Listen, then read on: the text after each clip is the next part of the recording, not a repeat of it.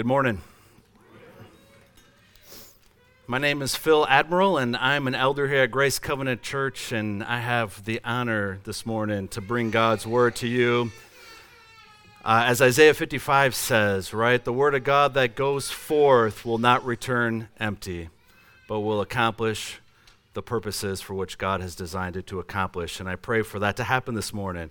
I wanted just to lead off quickly by highlighting that this is Missions Month at Grace Covenant Church. So, what that means is that we do like to highlight the mission organizations that we support. And I know a lot of people are new here, but we support two families the Blairs and the Entwistles. The Blairs are over in Macedonia. They were here last September, and they are ministering out there uh, in the Balkans. And we just pray for them as they continue to kind of lead in an area where they really can't say that they're there for Christian proselytization. They're not there for evangelism. They have kind of their own NGO set up, and they have to kind of minister, otherwise, the government will kick them out. And then the Entwistles, another family that we support, and we hope to have them here in December. They are now in Florida, and they are kind of transitioning to more of a South America role with Steve, and their kids are now in college. So that's a family that we support too. They've spent most of their missionary career in Africa and have quite the stories if you ever want to hear kind of where the Lord has led them and brought them uh, to this point. We support Word and Deed, which was here last week, an organization based out of Grand Rapids, Michigan, and they have an office in Canada. And they really do a lot of humanitarian relief and a lot of work in Central and uh, South America, bringing the word there. Covenant Baptist Theological Seminary, which is a seminary we support that is based up in Kentucky area. And he, Dr. Sam Waldron, is the president. He will be here next week to explain a bit more of what Covenant Baptist Theological Seminary is, and he'll bring the word. And then To Every Tribe, which is an organization in South Texas, right on the border with Mexico. They raise up missionaries to send out to all unreached areas. Uh, and really a, a, beautiful ministry that's equipping missionaries to go out to places that have maybe not heard the gospel. And then a lot of you know Ralph and Maureen Hall. So they are ministering in Gunnison, Colorado. That's a church plant out there. And Ralph and Maureen were members here, and three years ago or so, they went to Gunnison, Colorado for a church there that's called Grace Covenant in Gunnison. So those are the missionary families we support. Uh, just want to highlight that in this month of September. We take missions really seriously here. We feel like God has called out his church and to raise up people to be sent out to the world to preach the gospel to the nations. So, this morning I want to talk about in this uh, missions month, as we've been talking about what is the mission of the church. What is the mission of the church? I want to talk about fellowship, and I want to highlight that for like one of the ways that the Lord has equipped the body at Grace Covenant here to be raised up to accomplish the mission for which God has called this church to do, which is the Great Commission, right? Mission, commission, the Great Commission, the verb being to be sent out to make disciples of all nations.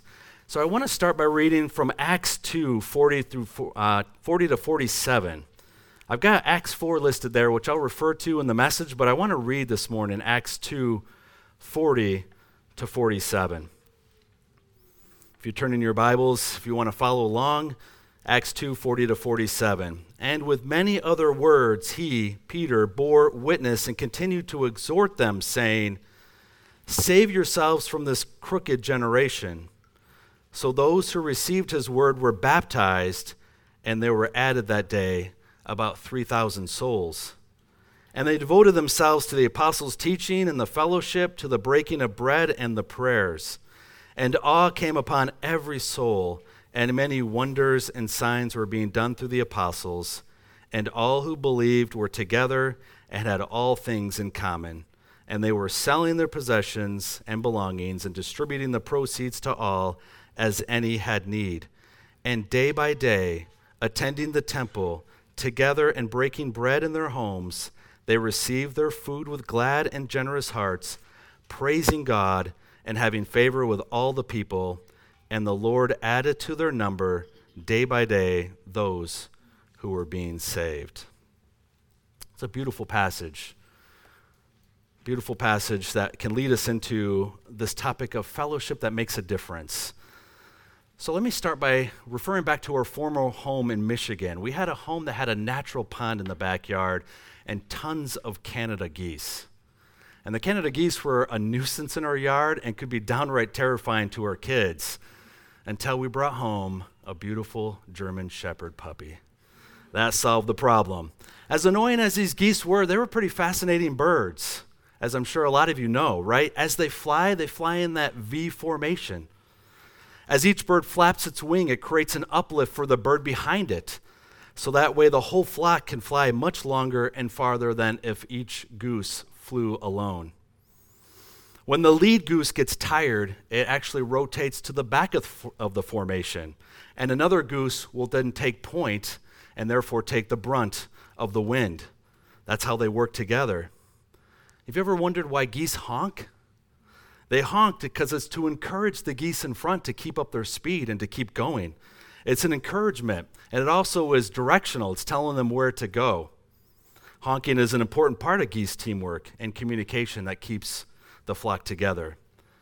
And when a goose gets injured or sick, two other geese will fly down with it and stay with it to protect him until he either dies or is able to fly again. Why am I highlighting geese? Well, that's a really important and remarkable example, I think, for us as a church as to how we operate and how the church functions. The Bible says many things about the church and what it should be like. And this morning, I want to focus on one really particular aspect of that, and that is the fellowship of the church. A church is, and a church should be, a fellowship of believers. Together, believers strengthened by the grace of God and the fellowship believers can go out and make disciples of all nations. The fellowship of, of, believers is both an important and blessed characteristic of the church. Listen to this paragraph from a, one denomination's book of church order. The work of the church in fellowship with and obedience to Christ is divine worship mutual, mutual edification, and gospel witness. The means appointed by Christ through which the church does this work include the confession of the name of Christ before men, the exercise of fellowship and encouraging one another, the reading, teaching, and preaching of the Word of God, praying, singing, fasting, administering baptism in the Lord's Supper, collecting and distributing offerings, showing mercy, exercising discipline, and blessing the people. The exercise of fellowship and encouraging one another. The work of the church is to worship, edify each other, and proclaim the gospel. How? Through the means Christ has given us. And what are those means?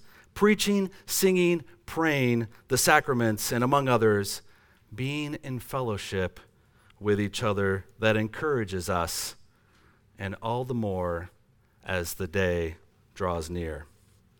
Well, let me start by asking what is fellowship? You've no doubt heard that word a lot, and probably mostly in the church context or even in the church itself, right? It's probably an overused word to some degree. Churches often have rooms they call fellowship rooms or fellowship halls, like we do here at Grace Covenant Church. Some churches actually even have the name fellowship in their name. There's a church in Weatherford called New Life Fellowship near Weatherford College. And groups in the church use the name a lot, like men's fellowship group or women's fellowship group. And sometimes when we make an announcement over the pulpit or we have in our bulletin, we'll say, hey, stay after church for a time of fellowship. But what is it? I like this definition. Somebody said it rather cleverly. Fellowship is two fellows in the same ship. There's actually some truth to that, right? One of the early symbols of the Christian church in the first century after Christ was of a ship with a mast in the shape of a cross sailing over troubled waters.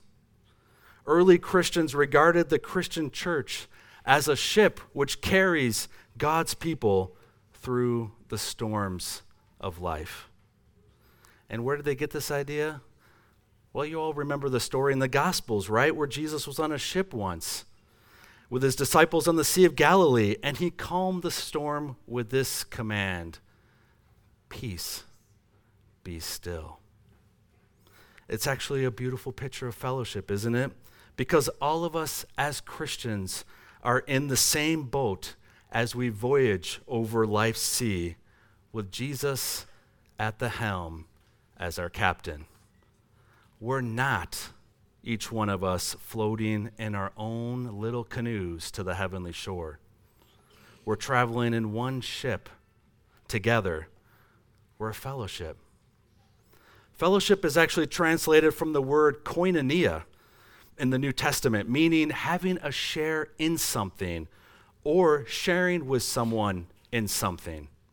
For example, in 2 Corinthians 8, verse 4, we read that the church begged Paul for the favor of taking part in the relief of the saints. They wanted to share in the financial support of the poor and needy in Jerusalem. Koinonia is used some 20 times in the New Testament. The root word, koinos, means common. As one commentator states, it expresses what we share in together and what we share out together. We share in the Trinitarian God, the Father, the Son, and the Holy Spirit, and we share out as believers when we're together, giving as well as receiving. In our text, we read a really wonderful example of Christian koinonia or fellowship in Acts, which we want to look at more closely this morning. It's the example of the Christian church in Jerusalem right after the outpouring of the Holy Spirit on Pentecost. You may remember what amazing results the coming of the Holy Spirit had produced in Jerusalem. Peter preached this Holy Spirit inspired message, calling people to repentance and faith in God. And the result, it says in our passage, was that around 3,000 souls were saved. The body of Christ in Jerusalem multiplied 26 times that day, from 120 to 3,120. That was the beginning of the New Testament church, at least as an institution. And why would I say that? Because right after the conversion, we read in Acts 2:42, they devoted themselves to the apostles' teaching and to the fellowship and to the breaking of bread and the prayers. In other words, they immediately felt a need to be together and worshiping together and having fellowship with one another. That's the first point I want to stress this morning regards to fellowship that makes a difference. It's a fellowship we need. It's a fellowship we need. Fellowship that makes a difference is a fellowship that's necessary. It arises out of our needs as Christians and as human beings made in the image of God. God did not create human beings to be independent, isolated individuals without any relationship to each other. When God created Adam, he also made Eve to be his wife. And from them came a family, and then the entire human race. God created us as social beings as persons who need one another and live and work together. God did not make us to be Robinson Crusoes, living alo- alone on an island. Instead, He made us to have fellowship with one another, even if you're an introvert. And if that's true of us as human beings, it's certainly true of us as Christians. We're not all disconnected individual believers who each go our separate way. No, we're a body. Remember 1 Corinthians 12? We are the body of Christ. Quote, As it is, there are many parts, yet one body. Verse 20. Jesus did not die for mere individual souls, He died for a people, He died for a church, the church. He gave his life to redeem a body of believers who are one in him and constitute one fellowship of saints. In Revelation 5 9, we read that the four living creatures and 24 elders sang a new song, saying, Worthy are you to take the scroll and open its seals, for you were slain, and by your blood you ransomed people for God from every tribe and language and people and nation. If there's one thing clear from the New Testament, it's that Jesus has established a community in this world to be his unique people. A community of believers, of persons united by a common faith and love and service to God. And that community, folks, is the church. And therefore, I get uncomfortable when somebody says, I can be a Christian, but I don't have to belong to a church. Or, I can be a Christian by myself, in my home. Or, I don't really need the church because I can exist as a solo Christian. That's not how the New Testament demonstrates the Christian church. It talks about every person being connected, every believer in the New Testament being connected to a body or a church. All the letters Paul wrote were to churches or pastors of churches or persons who belong to a church. And in 1 Corinthians 12, which I referenced, Paul writes, We're all members of the body of Christ. And the hand can't say to the foot, I don't need you. So, how can anybody say, I don't need to be a part of the church? I think fellowship is necessary for all believers. Let me give you two reasons for that, and afterwards, please improve on the sermon and add your, add your additional reasons. First of all, I think it's necessary to show our love for fellow Christians. That was so true of the Jerusalem church. Every, everything we read about them demonstrated their love for one another. Remember the song, They Shall Know We Are Christians by Our Love? By our love for Christ and our love for each other. Jesus, in fact, gave us this command in John 15 12. This is my commandment that you love one another as I have loved you. Second reason, I think fellowship is necessary because it's for our spiritual growth. Do you ever wonder what would have happened to that early church in Jerusalem if 3,000 souls had became converted that day and all went out and did their own thing? I personally believe that many of them would have soon faded and their faith would have died out as a mere temporary fling.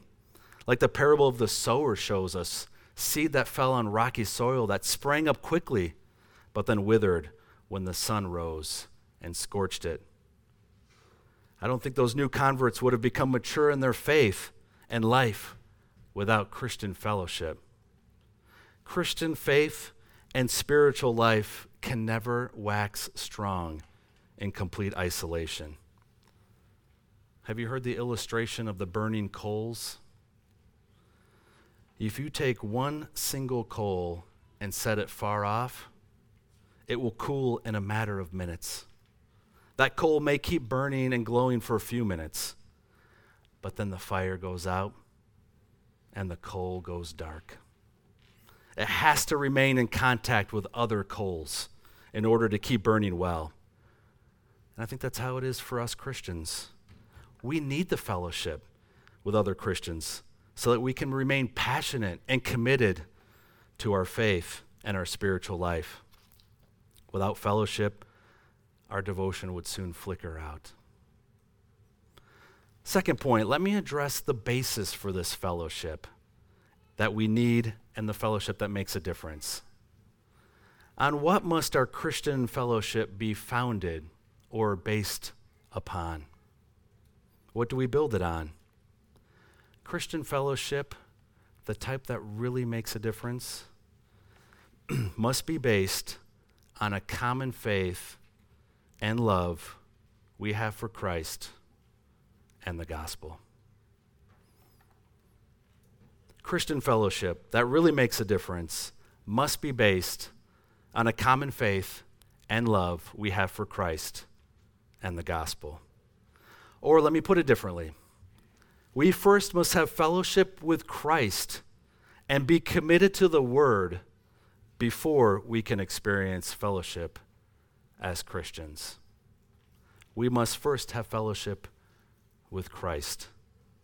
As 1 John 1 3 puts it, we proclaim to you, says John, what we have seen and heard, so that you may also have fellowship with us.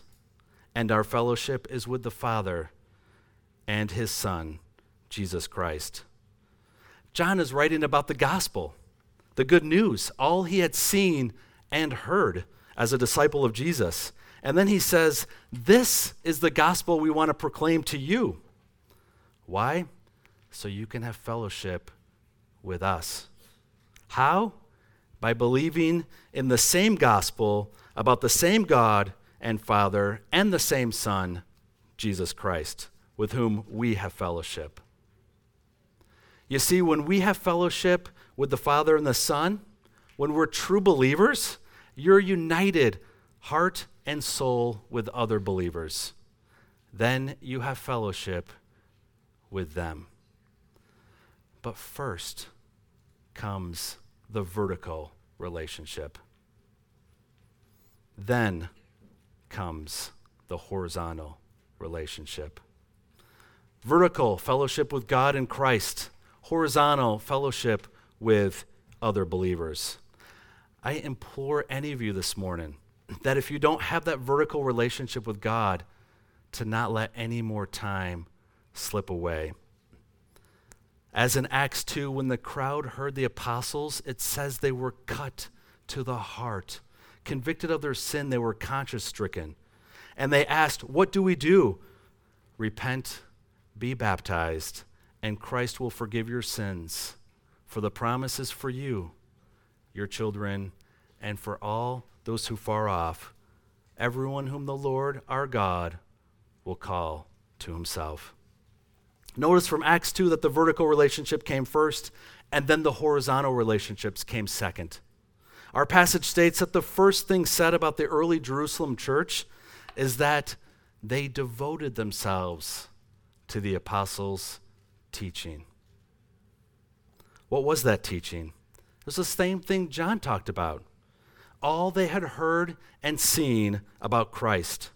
The apostles' teaching was about salvation, that Christ came to save sinners through his life, death, and resurrection. They taught Christ and Christ crucified.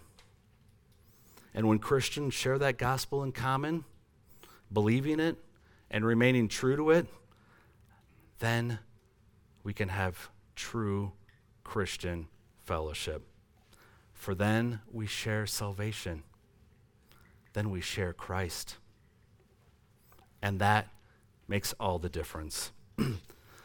I'm really sorry to say this, folks, but fellowship is not primarily a social thing. You can belong to all the organizations you want to and have a social fellowship with people, but it's not the deepest fellowship we need and crave as Christians. You can have friends and business associates and workout buddies and classmates, and we are supposed to be friendly to everyone, but our deepest friendships are going to be those who are knowing and in relationship with Christ, love Christ, and believe in Christ and His Word. Then we have true Christian fellowship. That actually holds true with our relationship with other churches. I know many of us have worshiped in a lot of different denominations and churches, and some believe and proclaim Christ and Christ crucified. of course, we might not agree with everything the church does, but they preach from God's word. They believe the Bible to be inspired, and they believe Christ is the only Savior of the world. But that's unfortunately not the case with every church.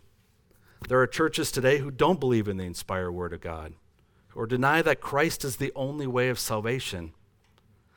We cannot feel one or united with those churches. True Christian fellowship is based on a common love for Christ and a common commitment to His Word. then we can have that same experience the early Christians had when they met together. In Acts 4:32, it describes that all the believers were one in heart and mind. And when that's true, that fellowship will show itself or manifest itself in concrete expressions. That's what I want to hit for point three this morning. We've seen that we need fellowship. We know that its basis is a common faith in Christ and His Word. So, how does that get manifested? How does that get demonstrated? Let me start with that marvelous example that we have in the passages we read from the book of Acts about the early church. I admit there's some holy jealousy when I think about that early church right after Pentecost. What a wonderful church that would have been to be a part of. They were so close. And sometimes I wonder is that possible in today's day and age?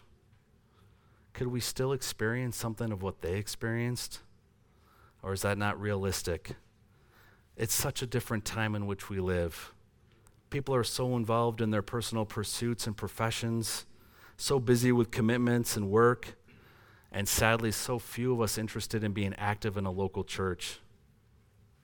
For those of us older, I can't believe I put myself in that group now, and who grew up in a church even 30 years or so ago, the church was a huge part of daily and weekly life.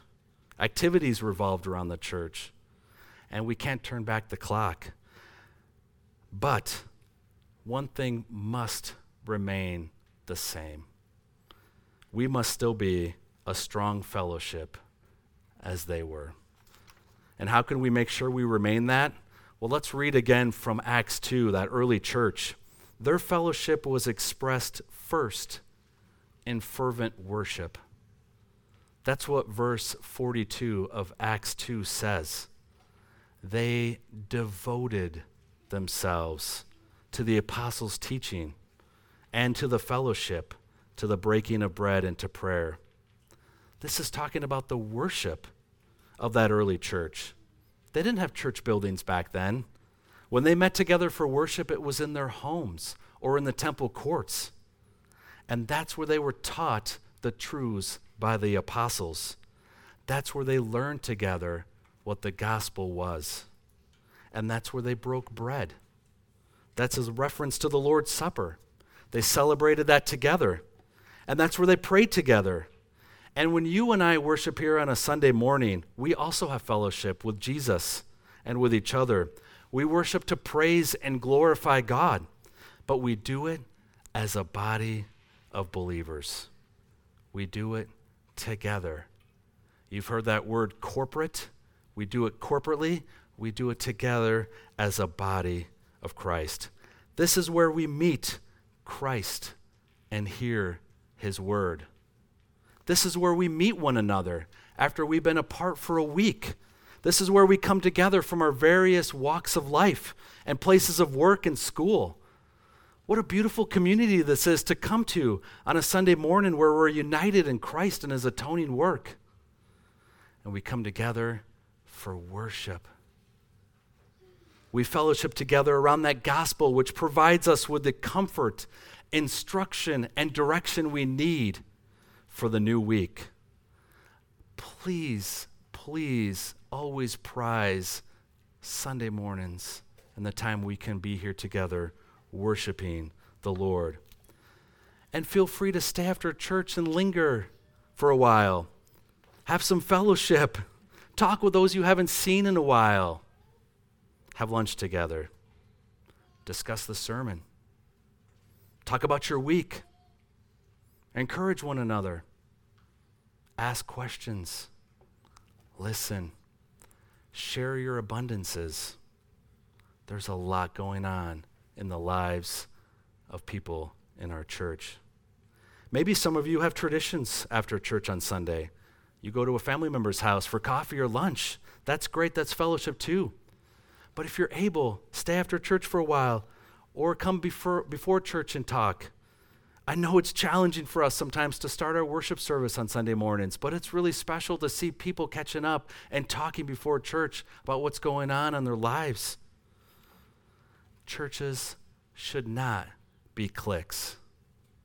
If we're going to remain a close knit church where the love of Christ flows throughout the body, we have to know one another and speak to one another and show genuine friendliness. And no visitor should leave here without a personal and warm welcome from us. Friendliness is important. Jesus once said to his disciples, I have not called you servants, but I have called you friends. We're his friends, and that makes all of us Christian friends. Folks, this is not a side tangent. This is all a part of fellowship. It's expressed first as we worship together and meet here together, and then as well as in various small groups throughout the week. The early church expressed their fellowship by meeting together, devoting themselves to the apostles' teaching, that is, by hearing God's word, and by the breaking of bread, which, as I said earlier, is the Lord's Supper. We sometimes refer to the Lord's Supper as communion. Communion is just another word for fellowship. Because when we eat the bread and drink the cup of the sacrament, we are having fellowship with our Savior, the living bread, and we're having fellowship with one another because we all partake of that one bread. I believe the early church celebrated the Lord's Supper as a part of a larger meal where there was fellowship happening as they met in their homes those early days. And they had fellowship through prayer, praying together as a church, the most intimate communion possible with our Heavenly Father. Prayer. All these things were expressions of the church's fellowship. But then, besides worship, I do want to highlight one other concrete way to express fellowship. I think it's to show common concern for one another. I'm not sure there's a greater example of that than the early church in Jerusalem. Acts 4:32 says all the believers were one in heart and mind. No one claimed that any of his possessions was his own, but they shared everything they had. That's a pretty wonderful demonstration of true fellowship. And no, I don't believe we are obligated to sell everything we have and share everything in common. That wasn't even required in the early church. Remember Ananias and Sapphira, who lied about giving away their money from selling a piece of property to the church, where they had kept some of it for themselves. And Peter told them they didn't have to give all the proceeds from the land, their land to the church if they didn't want to. It was that they lied about it. And yet, these early Christians showed a tremendous amount of concern for one another. They shared their blessings as well as their burdens. They shared their joys as well as their sorrows. If one of our members have a need or a problem, we shouldn't say, that's his problem or that's her problem. It's our problem we're one in Christ. And how important that is for us to remember today. We need to be concerned for one another. We need to stand by each other in the hard times as well as the good times. We need to share of our abundance with those who have little and are in need, and even those who cannot do much.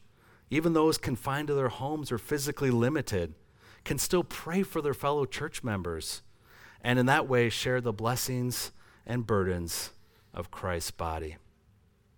Dietrich Bonhoeffer once wrote If we do not give thanks daily for the Christian fellowship in which we have been placed, even where there is no great experience, no discoverable riches, but much weakness, small faith, and difficulty, if on the contrary we only keep complaining to God that everything is so paltry and petty, so far from what we expected, then we hinder God from letting our fellowship grow according to the measure and riches that are there for us all in Christ Jesus.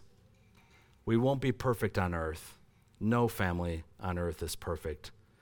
But let it be as close as possible to that fellowship we will one day share with Christ and his church in heaven. I pray that that kind of fellowship is found here at Grace Covenant Church, one that truly makes a difference. A spirit filled church is a loving, caring, sharing church. And I pray that each one of us will do his or her part to make this family of God one in faith, one in doctrine, and one in charity. Let's pray. Dear Heavenly Father, we come to you just praying for the Spirit to enliven our hearts and minds and make us one, unified in Christ.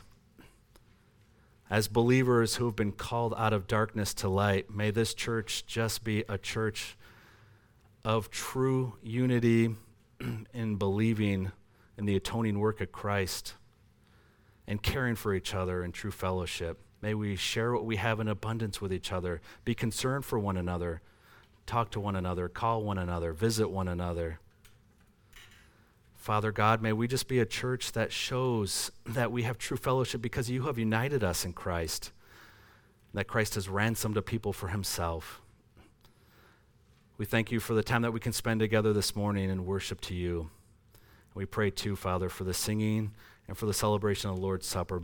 May we be rem- reminded once again of your work, the broken body and the shed blood for the forgiveness of our sins. And we pray all this in Jesus' precious name. Amen.